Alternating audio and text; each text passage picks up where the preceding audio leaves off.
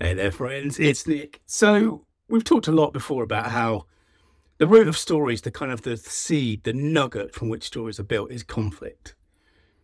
And one of the things that I get quite often from potential clients, prospects, you might say, is this idea that maybe they don't have a story to tell. Maybe there's not enough conflict to build something around. But but actually actually we can build something that's story worthy out of almost anything.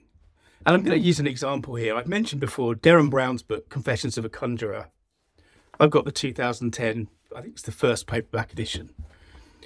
He's a great writer, Brown. He's funny, but he also he has this ability to spin stories out of anything. And I'm looking at page 142 of this edition, and he's talking about.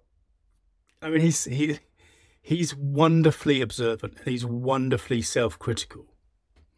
You know, if you've watched any of Brown's TV shows, what you'll see is this hugely t- talented, hugely professional, incredibly assured guy who's able to do things that you can't explain.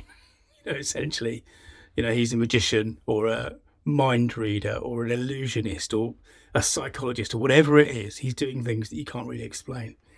And in this section of his book, which I highly recommend. It's it's a memoir really, but it's very funny.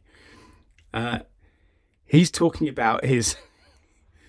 He's talking about trivial problems. Like one of the trivial problems he has is, he says, for example, I find it very hard to leave my apartment without a frantic search for pens.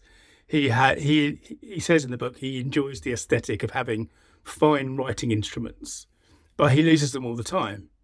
So he he developed this system of of having two sets of fine, high quality pens, one of which would stay at home in his apartment with you know next to his writing desk or wherever, and the other of which he could draw from at any time to to take out with him if he was going somewhere.